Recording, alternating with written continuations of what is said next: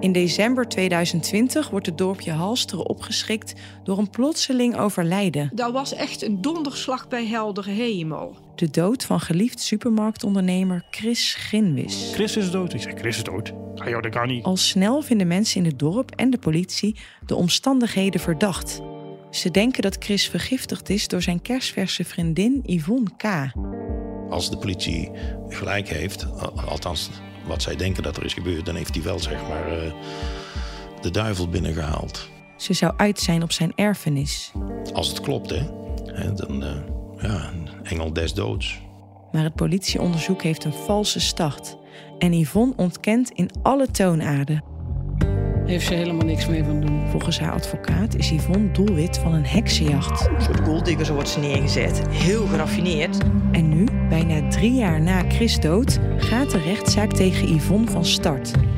Ik ben René van Heteren en samen met misdaadverslaggevers Hessel de Ree en René van der Lee volg ik deze zaak op de voet. Heeft overigens de verdachte ook wel eens eh, gezegd in de rechtszaal. Zo'n script kunnen ze in Hollywood niet bedenken. Ik zit hier gewoon in, in een film die niet de mijne is. In die zin is het een uh, tragedie. Luister de gifdoden op de sites van B en de Stem, Brabants Dagblad, het AD en alle aangesloten regionale dagbladen.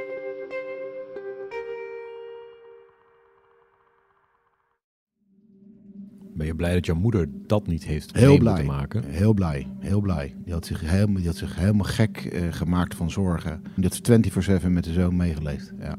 ja. ja. En ook het verwerken van dat verdriet. Want mijn moeder is in, uh, in juli 2019 overleden. En het raakt me nog, want ja, mijn moeder is... Uh, die, had, had helemaal gek geworden, ja. Ja. ja. Nou, klaar nu. De volgende vraag. O.O. de Mos. Van het klaslokaal ging hij naar de PVV, werd daar eruit gegooid en moest meteen aan de slag voor een eigen lokale partij. Met succes. Maar waarom moest hij weg bij de PVV? En waarom krijgen we niet altijd meteen het volledige antwoord op onze vragen? Omkoop en schending overtreding. Het begunstigen, het verstrekken en het delen uitoefenen. Het aanwezig zijn ter beschikking stellen geven van achterhouden, invloed, medefinancieren, verwerven, vertaling van geven van corruptie, corruptie, corruptie, De media spreekt over de grootste corruptiezaak die Nederland ooit gekend heeft. Ik heb ze op de verkeerde spoor gezet, denk ik dan achteraf. Dat is Richard. Ritselen. Dit is, dit is Richard. Netwerkcorruptie. Had natuurlijk hele gekke ideeën. Draait deze zaak dan misschien toch om de ombudspolitiek? Pak me dan, joh. Pak me. Gaan we even kijken wat er gebeurt. We zijn straatjongens. Dat riekt naar het kopen van stemmen.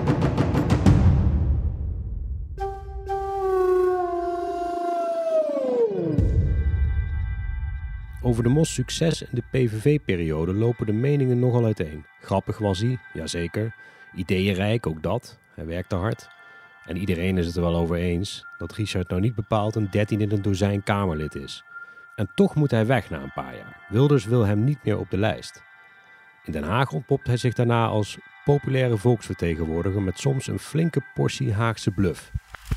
Ik vind dat het jou geen zak aangaat. Ik ben ook net een mens, en Niels. Ik ben niet perfect. We gaan niet bij Mark Rutte binnenvallen die een sms'je van, uh, wat was het, Unilever kwijt is. Er zijn wel honderd artikelen over geschreven. Ja, oké, okay, maar waar is, het, waar is het OM dan? Daarover straks meer. Eerst gaan we nog even terug naar de Mos eerste stappen in de landelijke politiek. De basisschoolleraar voelde zich aangetrokken tot de ideologie en de stijl van Wilders. Die was kort daarvoor met de VVD gebroken en voor zichzelf begonnen. Ja, toen kwam Wilders dus op. En ik, ja, je zegt soms het met de bottebel, maar je zegt wel dingen die Nederland misschien verder kunnen helpen. En wat ontbrak was onderwijs. Dus ik heb hem toen eigenlijk op de bluff een mailtje gestuurd van je, je loopt het allemaal best redelijk te vertellen. Maar volgens mij heb je geen idee waar, waar, waar, waar we met onderwijs in Nederland naartoe moeten. Nou, laat ik die ideeën nou net wel hebben. En helemaal buiten mijn verwachting om. Want een week later zat ik dan uh, in de Tweede Kamer. Uh, in nog een zolderhokje waar hij toen zat, weggestopt als groep Wilders. Tegenover Wilders. En toen heb ik daar een, een gesprek gehad. De PVV is in die tijd nog een kleine club. Met behalve Wilders zelf ook Kamerleden als Fleur Agema, Martin Bosma en Hero Brinkman. Die je eerder al hoorde. Dat was het moment dat uh, Geert Wilders na de aanslag op Theo van Gogh uiteindelijk uh, de VVD heeft verlaten. Ja. Hij kwam onder bewaking en hij gaf aan dat hij een, uh, een eigen partij wilde starten. en heeft Geert een, een, een klasje zoals dat dan heet in politieke uh, jargon, een klasje geformeerd. Dat uh, liep ergens in 2005. En vanaf die periode uh, zat, zat ook Richard er al meteen bij en ik ook. En daar kennen we elkaar eigenlijk van, dus al ruim 17 jaar. En toen was ik ook vrij nerveus en zijn haar zat apart. Ik, toen heb ik het ook gezegd. Ik zei, hoe kom je nou op om dat haar zo te doen? Die, kop van jou, wie is daar nog mee geholpen? En dan moest hij vreselijk om lachen. Hij zei, jij bent wel lekker direct, zegt hij. En nou, je hebt wel goede dingen te vertellen. Toen mocht ik in dat klasje komen en ehm, resulteerde dat in een tiende plek. Wat ik toen enorm teleurstellend vond. Want ik vond dat ik harder had gewerkt uh, qua inbrengen en dingen die je moest leveren op tijd dan uh, de rest. Maar aan de andere kant was ook wel een eer. En iedereen zei op tiende plek bij Groep Wilders, man. Dat is volstrekt kansloos dat je daar je naam aan leent. Ja, dat klopt. Hij was het uh, tiende Kamerlid wat uh, al als tiende plaats op de lijst stond. En ja, wij waren natuurlijk ontzettend blij, want we hadden negen zetels in die eerste verkiezingen in 2006 gehaald. Maar ja, Richard was bijna ontroostbaar die avond en dat kan ik me ook goed voorstellen, want hij was als tiende en hij viel er net buiten. Maar goed, in 2009 ging één van die negen naar uh, Brussel toe en die plek moest vervangen worden. Dus uh, in 2009 mocht ik instromen in de Tweede Kamer. Hij maakte niet echt veel indruk, zal ik heel eerlijk bekennen. Het enige wat mij bij, bij is gebleven is dat hij ooit een keer uh, behoorlijk ruzie heeft gehad uh, met die dame van GroenLinks. De heer De Mos uh, steekt zijn vinger in de dijk en dan hoeven we de dijken niet meer te verhogen of te verzwaren. Probleem opgelost. Ja, in plaats van mijn vinger in de dijk kunnen we beter mevrouw van Gent voor de dijk leggen. Dan is het probleem met uw omvang misschien beter opgelost. Dat ging niet zo goed. Dat was dus niet zo'n geslaagde grap volgens Brinkman. Hij was niet onder de indruk van de Mos werk in de Kamer, zo blijkt. Maar de voormalige basisschoolleraar viel bij anderen wel degelijk op. En eigenlijk niet alleen maar omdat hij een beetje jokte over zijn uh, cv, dat hij basisschooldirecteur was geweest. Nee, de stijl van de Mos is atypisch. Voor een PVV'er, zo vertellen Fleur Agema, zelf PVV-Kamerlid sinds het eerste uur, en Axel Veldhuizen. Hij was destijds politiek verslaggever voor het AD op het Binnenhof en zag de Mos van dichtbij. Ja, het was een, uh, de, ja, de PVV'er met een menselijk gezicht, zeiden wij. Opvallend figuur en duidelijk ook bezig met zijn eigen, eigen PR. Hij had er echt een neusje voor. En hij had ook in zijn kamer, had hij, uh, had hij alle keren dat hij in de pers gekomen was, maakte hij daar een printje van en dan hing hij dat op de muur. Nou, zijn hele muur was behangen met, met nieuwspuntjes. Het was een jongen van nieuwspuntjes en dat was... Aan de lopende band creëerde die ideetjes en nieuwspuntjes. Duidelijk wilde die anders zijn, de zorgen dat hij herkend werd. Um, de PVV was, was echt wel een soort nieuwe politieke beweging waar, waar echt met, met angst over werd gesproken. Pas toen uh, El Gore de klimaatdiscussie opkwam en hij echt als een soort grote klimaatontkenner met, met grote woorden uh, tegen, tegen andere Kamerleden inging, uh, toen ging die opvallen met gewoon hele, hele ronkende teksten. En toen kwam hij ook aan de talkshowtafel rustig debatteren tegen Diederik Samson. Hè? El Gore met zijn bleek achteraf niet zo negen zijn. leugens En El Gore is geen wetenschapper. Als u zich op El Gore wil nee, beroepen, dan wordt het nog heel U bent lastig. in, in, Nee, in, in Polonaise met al, al uw politieke vrienden achter de film aangegaan. Klimaat, hij was onze eerste klimaatskepticus natuurlijk. En hij haalde ook wel hele goede feiten naar boven in die tijd. Waaronder dat Nederland, de uitstoot van Nederland natuurlijk heel zeer gering is. En zijn gevleugelde uitspraak natuurlijk dat er geen thermostaatknop aan de aarde zit. Dus dat je met alles, alle wil van de wereld de temperatuur op aarde niet uh, lager kan zetten. Dat, uh, dat kwam uit zijn koker. Op dat moment was dat niet het eerste wat. Het moest vooral heel duidelijk zijn. Wij zijn de PVV, we hebben een paar agendapunten. En islam was natuurlijk agendapunt 1 tot en met 3 eigenlijk. Uh, daar moet het over gaan. En klimaat was echt iets in dat, dat moment niet het grote onderwerp. Maar ze, ze lieten hem wel hoor. Maar hij was wel voor mij soms ook heel lastig. Want hij had natuurlijk soms hele gekke ideeën. Nou ja, hij wilde op een gegeven moment, uh, had hij uh, 60 miljard nodig. In die tijd heel veel geld. Nu, nu, nu spreken we de hele tijd in miljarden. Maar dan wilde hij een paar eilanden voor de kust van Nederland maken. Ja, en, uh, en, en of ik dat even kon regelen eh, met de financieel woordvoerder. Het was altijd wheelen en dealen. Ik heb nog een plannetje. Je kan, wel, kan me wel bellen. Maar ik heb binnenkort ik een plan presenteren voor een eiland in de vorm van tulp voor de Nederlandse kust. Uh, kan je er wat mee? En nou ja, dat soort, dat soort ja. krankzinnige dingen. Dat de mos bij de rechtspopulistische PVV zou uitkomen, dat verbaast zijn oude jeugdvriend Terrence Hesselman niet bepaald. Hesselman en de Mos zijn al dik 20 jaar bevriend. Ze leerden elkaar kennen op de haven- en vervoersschool in Rotterdam. Kijk, rechtser dan dat eh, had je destijds niet. En niet dat hij puur rechts wilde. Maar ik denk wel dat het een partij was in opkomst destijds waarbij hij paste. Ja. Het was niet een onomstreden partij, de PVV. Nee, hè? zeker niet. Nee. Eh, hadden jullie het daar ook over? Dat jij, Jawel, Richard? ja, en- en- hadden we het eh, open en eerlijk over. En hij deelde ook niet alle standpunten of, of de visie van de partijleider. En wat zei je dan als vriend? Zei je van, joh, goed bezig daar, of kijk uit? Of wat, wat was jouw eh, adv- vriend, vriendelijke advies? Nou ja, ik heb, ik, ik, ik, ik heb wel eh, van tijd tot tijd gevraagd en eh, ik kan niet zeggen advies gegeven, maar wel gezegd van, nou ja, weet je, moet je met die wel eh uit een bepaalde band opbouwen? Moet je er niet wat op afstand houden? Want eh, ja, je, je, je steekt je kop boven het maaiveld uit iedere keer en jij bent straks eh, de kop van Jut. En ik had ook wel voorgenomen, ik wil ook wel een prominent Kamerlid worden. Is dat gelukt? Dat is gelukt, ja. ja. Ik denk dat ik in een hele korte tijd, ik ben uiteindelijk maar drie jaar Kamerlid geweest. En ik denk dat sommige mensen die tien of twaalf jaar Kamerlid geweest zijn, waar Nederland dan zegt wie, was toch wel eh, kind in huis, ook toen nog bij Pauw en Witteman. Ehm, ik heb daar veel gezeten met allerlei onderwerpen. Ik wist van, van hele kleine dingetjes nieuws te maken. Eh, ik was ook wel geliefd natuurlijk bij, eh, bij Rutger uh, Kastrikum, bij Pound. Goedemiddag, Richard. Hallo, Rutger. Hi. Verrassing. Bij uh, verrassing, hè? Ja, absoluut. je hebt alleen wel je zinnetje al om. Nieuwspunten scoren, bij de talkshows aanschuiven, als een bezetene aan zijn populariteit werken. Je zou zeggen, Die de Mos is een geliefd Kamerlid, Wilders zal hem wel koesteren. Maar toch komt hij dus niet op de lijst van de PVV. Waarom was dat? Precies daarom, denk ik. Omdat hij uh, geliefd was, maar nog niet geliefd en bekend genoeg om een, uh, om een poot te zetten. Ik, ha ik had die situatie uh, wel gecreëerd. Richard op dat moment gewoon nog niet. Dat was zeker wel een doorn in het oog van Geert. Hij kreeg een te grote invloed op die partij. Dus ik nooit zo verwoord door uh, Geert Wilders destijds, maar hij had, gewoon heel veel uh, bekendheid. Uh, en soms misschien wel meer dan de partijleider. Ik denk dat hij gewoon ja, misschien de nummer twee had kunnen zijn. En ja, de, de gevestigde Kamerleden die eerder dan hem bij die partijen aan waren geschoven, die, ja, die misschien een soort van valkuil veroorzaakt met goed te vinden van Geert Wilders. En Geert Wilders zal zelf ook hebben gedacht van ja, wacht even, jij krijgt veel te veel invloed en te veel voorkeurstemmen. Wordt lastig misschien. Nee, die invloed. Hij hoorde niet tot de top drie. De Bosma's, de Agema's, weet je wel, dat soort mensen. Hero Brinkman maakte in die periode heel veel lawaai. en daar hoorde hij niet bij. Oké, dit is wat anderen denken en zeggen. Er circuleren dus diverse verhalen. Maar wat is de Mos eigen analyse?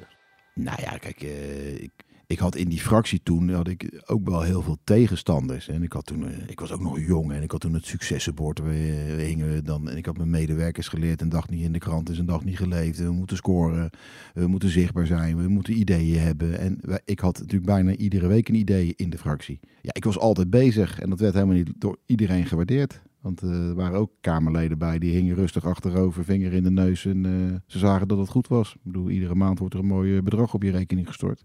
Ja, zo'n soort volksvertegenwoordiger ben ik niet. Ik wil knallen, ik wil dingen laten zien. Wil het voor Nederland beter maken. Die arbeidsethos en dat, dat je druk maken om allerlei dingen. Dat was lang niet overal, werd dat gewaardeerd. Maar was dat ook formeel de uitleg? Wat kreeg je terug? Nee, ik kreeg toen terug, je bent te oud. Nou, ik was toen geloof ik, uh, wat was ik, 36. Jij bent prominent, Brinkman was prominent, Agema was prominent. En heb het volgens mij wel gehad. En toen, kwam de mos. Uh, dus ja, ik ben heel zichtbaar. Ik heb het klimaatskeptisch verhaal op de agenda gezet. Ik heb uh, tal van, van plannen gelanceerd. Een derde van, van mijn moties is aangenomen. Dus ja, wat is het nou voor aparte uitleg? Ja, Geert heeft in die verkiezingen van 2012 daarom ook gewoon besloten om een aantal mensen te wippen. En ja, een aantal mensen die het wel aan zagen komen, die gingen er van tevoren ook al uit.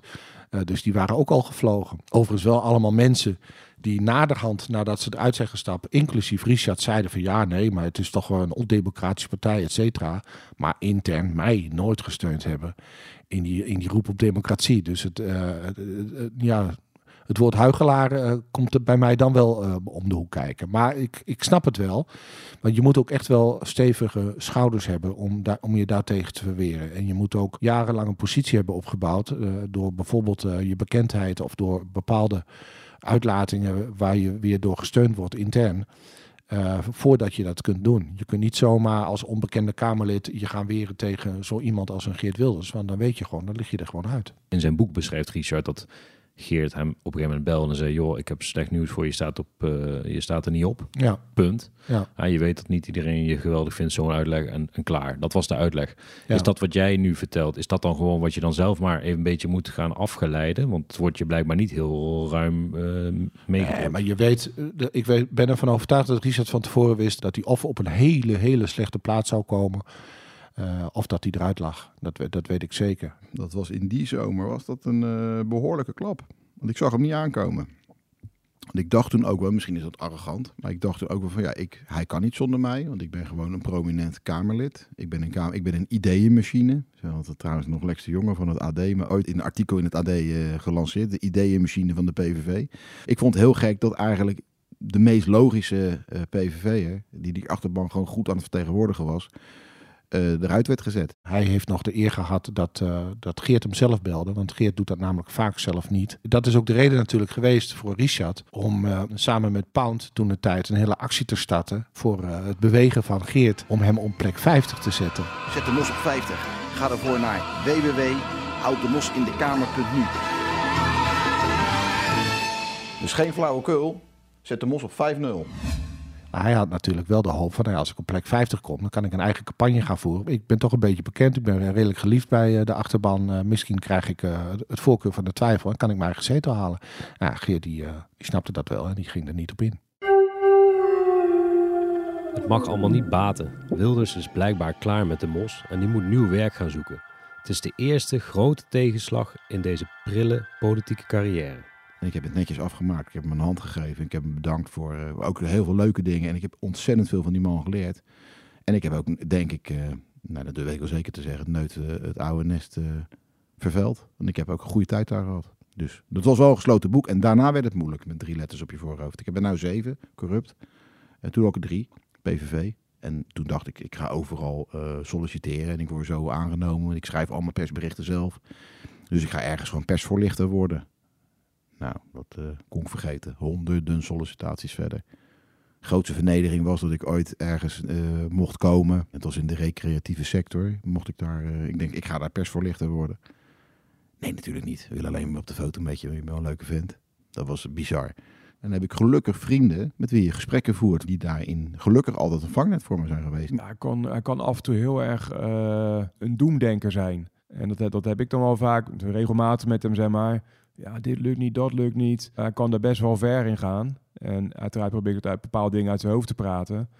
Eh, dat hij eh beren op de weg ziet, bijvoorbeeld. Eh, Gaat het dan over werkdingen of privé? nou, allebei wel. Ja. En is dat dan ook de, de periode dat hij wel eens zegt van dan heb ik drie dagen migraine en dan ja, sluit ik me... precies, precies, ja. Zo'n periode, ja, dan is hij ook gewoon niet bereikbaar, heel het weekend. Vaak in het weekend dan, zeg maar, dat het gebeurt. Dan eh, is hij te veel aan het piekeren, denk ik. Denk je dat Richard eh, van karakter te bedonderen is door mensen met kwade bedoelingen? Nou, te bedonderen niet. Nou ja, hij is, het is een hele slimme jongen. En ehm hij zal niet eh, corrupt zijn of eh, van nou, als ik jou eh 1000 of 10.000 of 100.000 euro zou geven, kan je dit voor me regelen. Dat, eh, dat zal hij nooit doen. Er wordt eh, gezegd dat ik eh, altijd wel uit probeer te gaan van het goede in de mens. Eh, Maar ik, ik, ik weiger er ook wel om die eigenschap aan te passen. Want het is namelijk heel mooi als je mensen kan vertrouwen. En dat je dan met die eigenschap ook wel eens kaart op je bek gaat. Of het nou is in het privéleven of, of, eh, of in je werkzame leven. Ehm, dat gebeurt dan ook. Die migraineaanvallen, het doemdenken.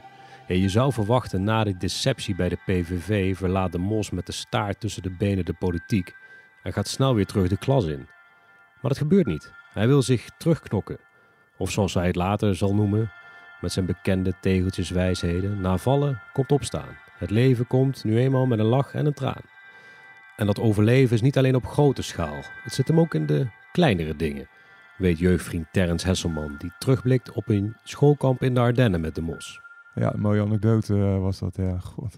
We gingen toen op kamp in de Ardennen. Dat was vreselijk. Ze hadden, die organisatie had helemaal niks eh, geregeld. Eh, we, hadden gewoon, we hadden gewoon trek. Honger heb je niet. Maar toen vonden we dat we honger hadden. Want eh, we hadden alleen een stuk droog brood gekregen s morgens. We moesten zelf ons eten maken in een tent. En hij eh snijde van alles. ja, van alles was bijvoorbeeld afgemeten. één aardappel, één gehaktbal, één stukje groente. Dus ik had tegen Terrence gezegd, mijn papa zal even laten zien hoe je overleeft. Ik zeg, je moet je gewoon aanmelden voor de keukendienst. Dus ik had eh, tien gehaktballen gereserveerd eh, voor Terrence en, en mij. En eh, ja, de rest had wat minder. Dus eh, zo heb ik Terrence leren kennen. Ja, je weet wat te overleven. Ja. En hij had geloof ik het viervoudige voor, voor zichzelf en voor mij eh, meegenomen. Uiteindelijk voor in de tent later s'avonds. Dat is Richard. Ritselen. Dit is, dit is Richard. Dat vindt Axel Veldhuizen. Ook gewoon dingen doorzien. Eh, in Den Haag zeggen we sinds voor en de Bie samen voor ons eigen. En dat is hoe Richard denkt. Dat is hoe Richard is. Je bent goed voor je vrienden en dan zijn je vrienden goed voor jou. Eh, dus die gehaktballen, ik denk dat hij het in de kamer niet anders heeft gedaan met het kamerrestaurant. Hij is diegene die als je met je vrienden het café binnenkomt, het eerste voor iedereen bier haalt. Eh, als er een bob nodig is, dat hij zegt, nou vooruit, dat doe ik wel eventjes. Hij, hij, hij wil heel graag pleasen, dat is Richard. Oud-PVV'er Hero Brinkman blijft ondertussen kritisch. Hij kent de Mos nog uit die vroege PVV-jaren, maar de twee kwamen onlangs weer op elkaars pad. Toen Brinkman zich wilde aansluiten bij de lokale Haagse partij van Groep de Mos. Hij zou in het kandidatenklasje komen, maar het werd bonje, het liep op niks uit. De twee zijn inmiddels bepaald niet elkaars beste vrienden. De Mos noemt Brinkman ongeschikt en Brinkman blijft kritisch over de integriteitsnormen binnen de partij. Maar waar valt Brinkman dan nog meer over, behalve die opdracht om geld binnen te brengen? Het kopen van eh, een, een, een plaats op de kandidatenlijst. Het ehm, betalen van eh, een fractielid. Uh, zijnde de schoonbroer van eh, Richard van fractiegeld. En die persoon die was enkel en alleen maar bezig met campagne. Nou, dat, dat mag officieel niet. Zijn er plekken gekocht? Zitten er nu mensen in de Raad voor Hart voor Den Haag die eigenlijk door hun financiële injectie daar gekomen zijn? Ik weet wel dat eh Richard het een en ander daarover tegen mij gezegd heeft. Ja, dat een aantal mensen wel heel erg belangrijk zijn, omdat zij sponsoren binnenhalen. Aha, die fixatie op campagnegeld is er trouwens al jaren. In 2014 concludeert de Partij van de Mos in een eigen verkiezingsevaluatie dat ze potentieel misschien goud in handen hebben en echt heel ver kunnen schoppen in de stadspolitiek in Den Haag, maar dat ze de verkiezingen echt alleen kunnen winnen als er veel meer geld binnenkomt. Dat zal later ook lukken trouwens.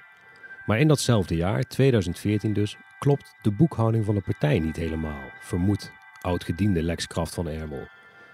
Hij is vertrokken bij de partij, nog altijd erg positief hoor over de politiek van Richard de Mos. Maar hij probeert wel al heel lang antwoord te krijgen op een financiële kwestie uit zijn tijd. Kraft van Ermel kent de salariskosten uit die tijd, vergelijkt het met declaraties bij de gemeente en hij mist een som geld. Kraft van Ermel vermoedt dat de Mos niet de waarheid spreekt op dat punt. Je weet, ik probeer allerlei dingen over bestrijding van fractiegelden. Uh, hij zegt dat weet ik niet meer. Ik denk dat het leugen is. Als ik als simpele consument mijn uitgaven aan een bepaalde rekening kan controleren, ja, dan moet je dat bij een zakelijke rekening moet je dat heel, heel makkelijk kunnen controleren. Dus de leugen is het feit dat je zegt: ik weet het niet. Dat is leugen. Als je de, in jouw uh, archiefmap leest, hè, dan zie je altijd de beroemde toppen en dalen van, uh, van iemands werk. Ja. Dan zie je al heel vroeg in je carrière een dingetje over uh, schooldirecteur zijn. Ja. En als je dan later leest, dan is er een verkeerscirculatieplan waar de PVV een soort van fake enquête op houdt. Ja. Ik heb jou wel eens gevraagd naar wie die snelwegpaal gesponsord heeft. Dan zeg je tegen mij, oh, dat weet ik niet. Ja. Later blijkt het urgent te zijn. Ja. Wij um, stellen wel eens vragen over met de samenwerking met Rita Verdonk. Ja. En dat wordt heel hard ontkend. En vervolgens blijkt het anders te zitten. Ja. Vind jij het kunnen dat je soms niet de waarheid vertelt? Ik heb niet altijd de behoefte om aan iedereen uh, het hele verhaal te vertellen. Is dat helemaal eerlijk? Misschien niet. Maar is het hoe het leven werkt? Ja. Die snelwegpaal had ik toen geen zin in. Want misschien uh, wilde Eugène dat wel helemaal niet. Niet iedere donateur zit te wachten op zijn naam in de krant. Dus ik bescherm daar een donateur. Door niet jou een antwoord te geven op een vraag. Ja, heb ik maar gezegd, dat weet ik niet. Ja, dat doe je dan soms. Ik vind dat het jou geen zak aangaat. En toen had je er nog één. Verdonk. Verdonk, ja. En dit zit Axel Veldhuizen nog altijd niet lekker. Axel was politiek verslaggever toen de Mos in de Tweede Kamer zat. Maar hij is nu alweer jaren nieuwschef bij AD Haagse Courant, de stadskrant van Den Haag.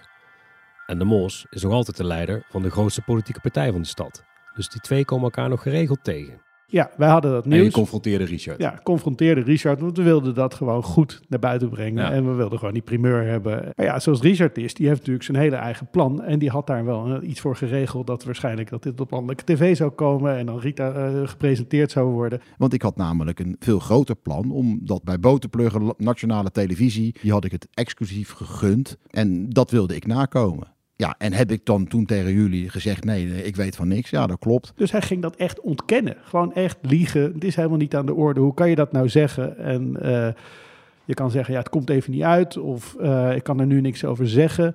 Ehm, je kan zelfs eh, vragen van, kunnen we afspraak maken hierover? Want eh, whatever, ik heb een afspraak met een ander medium. Misschien moet, kun je het later brengen of op een, wat manier dan ook. Maar liegen doe je niet, want daarmee ben je gewoon uit.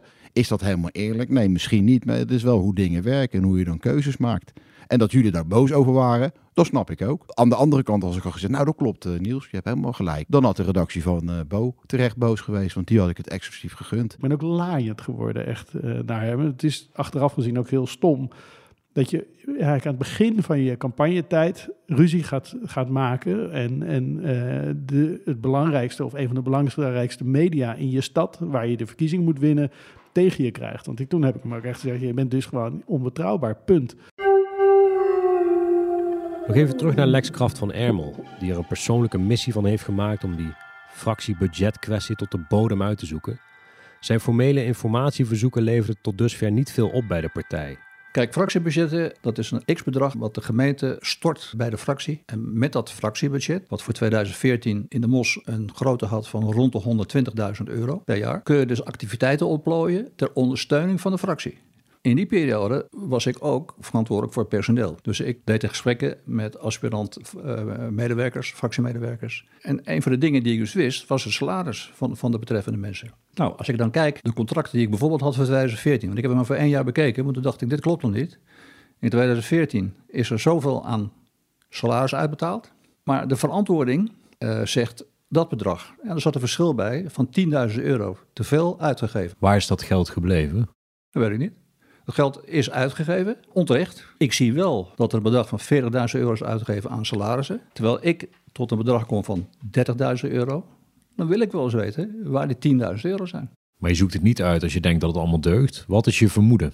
Mijn vermoeden is dat het, uh, dat het is uh, uitgegeven aan dingen waarvan ik als personeelsman geen weet van heb. Maar ik vind 10.000 van de 40.000 vind ik wel een groot, uh, groot verschil. Nou, ik vind het heel gek dat uh, Lex Graf van Emmel dat, dat doet uh, uh, over maar 2000. Even, even de ja, nee, maar ik wil eerst reageren hoe, hoe deze man dat doet. Die is zelf weggestuurd omdat iedere vrijwilliger die die moest aansturen met piepende banden wegreed. En het is heel simpel. Lex Graf van Emmel gaat uit van twee medewerkers. We hadden meerdere medewerkers in dienst. En die contracten hebben we gewoon keurig netjes naar de accountantsdienst gestuurd. Accountantsdienst heeft er een goedkeuring opgegeven.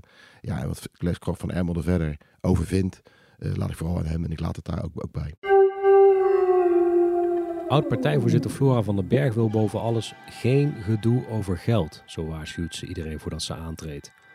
Zij sluit zich aan bij die partij omdat ze, zoals zoveel kiezers trouwens, gecharmeerd zijn van die uh, vriendenclub. Hè, die dingen regelt, voor elkaar door het vuur gaat, hard werkt voor de kiezer. Hè, zijn best doet de mouwen opstroopt, maar al gauw komt Flora erachter dat geen gedoe over financiën een lastige missie is. Maar dat op een gegeven moment een factuur was, ik geloof iets van, van 7000 euro, waar ze nog een keer om, uh, om kwamen. Omdat de bus beschadigd zou zijn geraakt, moest gerepareerd worden. Dat vond ik meer dan vervelend, ja. Want ja. het kon niet gestaafd worden met, met afspraken of administratie. Nee, nee. En uh, dat is dan blijkbaar ook niet goed uh, vastgelegd als jij een, een bus huurt of in bruikleen neemt. Uh, onder welke voorwaarden en wie er verantwoordelijk is. En dit ging met name om schade die dan aan die bus was toegebracht doordat er uh, nou, allerlei uh, campagnemateriaal op stond. de sponsors stonden op de bus. Wie het OM hoort, of de critici die opgestapt zijn, denkt dan snel, het is niet allemaal zuiver in die partij. Je hebt die corruptieverdenking natuurlijk, dat gedoe over boekhouding, die druk op kandidaten om campagnegeld in het laadje te brengen dat hard lopen voor donateurs. Maar toch is het ook niet helemaal zwart-wit. De kiezers zijn nog massaal achter de mos blijven staan. Hij kreeg na de corruptieverdenking een zetel meer dan ervoor. En op straat echoot die verdedigingsretoriek van de mos ook. Donaties binnenhalen mag gewoon. Hard werken doet hij toch ook voor anderen. En ja, misschien opereert hij niet altijd heel handig, maar ja, is daar dan kwade opzet in het spel? Nee, concluderen veel kiezers. Maar wat speelt er dan? De rechter moet natuurlijk gaan oordelen of hij over grenzen is gegaan. Maar je wilt het ook weten. Speelt hij een spelletje met ons? Doet hij zich soms naïver voor dan hij is? Is hij meer een slachtoffer? Ik zelf worstel natuurlijk ook met die tweestrijd. Dus ik leg het er maar gewoon voor.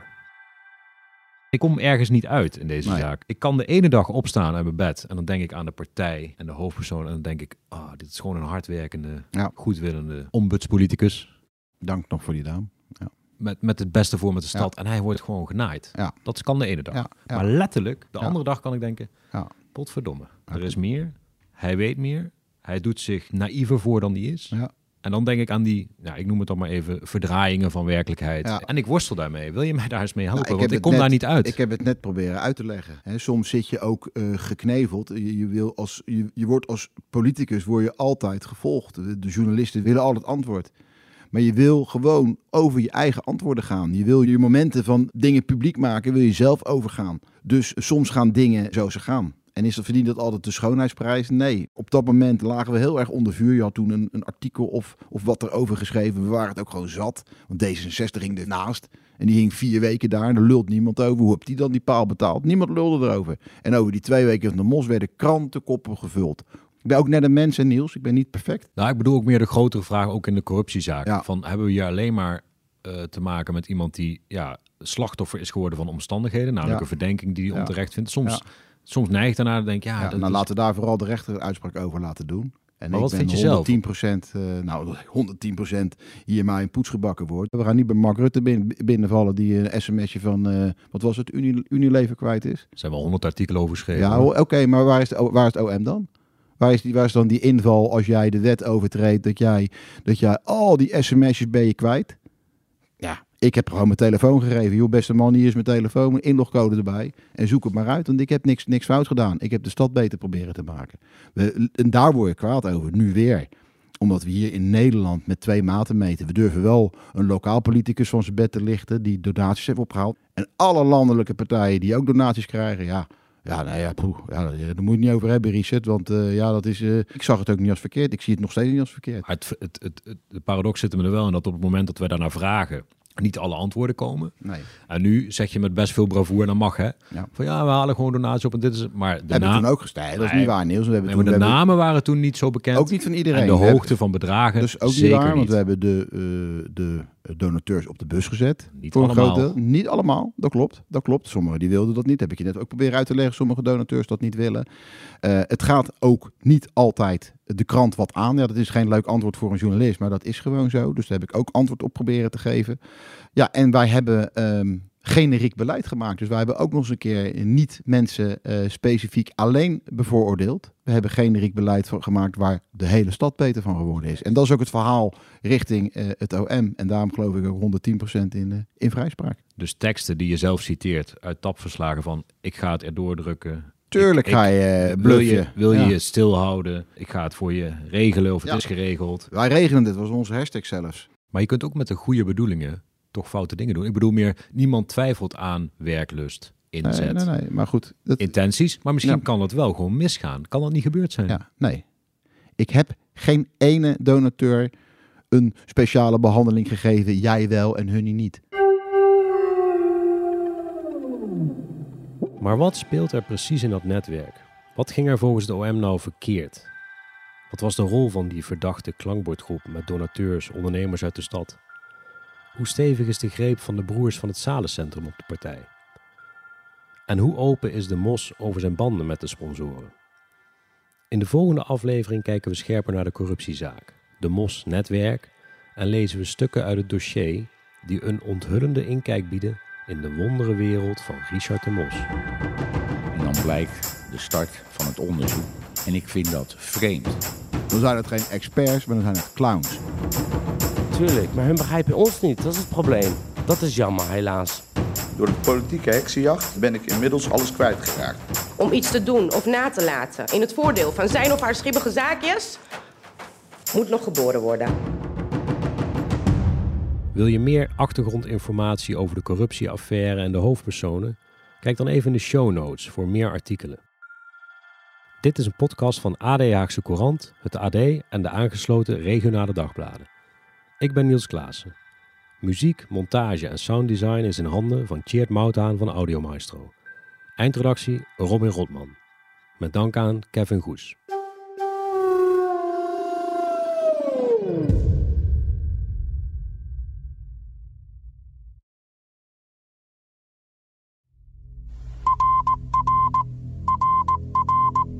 Sveriges statsminister Olof Palme är död. Zweden rouwt na de moord op premier Olaf Palme.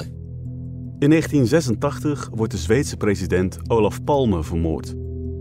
En vanaf dat moment is de politie van Stockholm met niets anders meer bezig dan het zoeken van de dader. De aanslag werd gepleegd op de hoek van de Tunnelstraat en de Sveaweg. Maar kort daarna wordt er nog een moord gepleegd. Eentje die door deze massale klopjacht veel minder aandacht krijgt.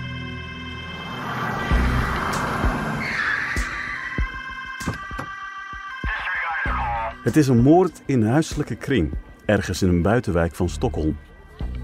Het slachtoffer is een 30-jarige vrouw. De dader, haar stiefzoon Samir Sabri. En vrijwel gelijk als de politie ter plaatse is, bekent hij haar vermoord te hebben. Maar kort daarna komt Samir terug op zijn bekentenis. Hij is onschuldig, zo zegt hij. Klopt het wat Samir beweert? Is hij echt onschuldig? En als hij de moord niet pleegde, wie dan wel? Je hoort het in De Stiefmoedermoord.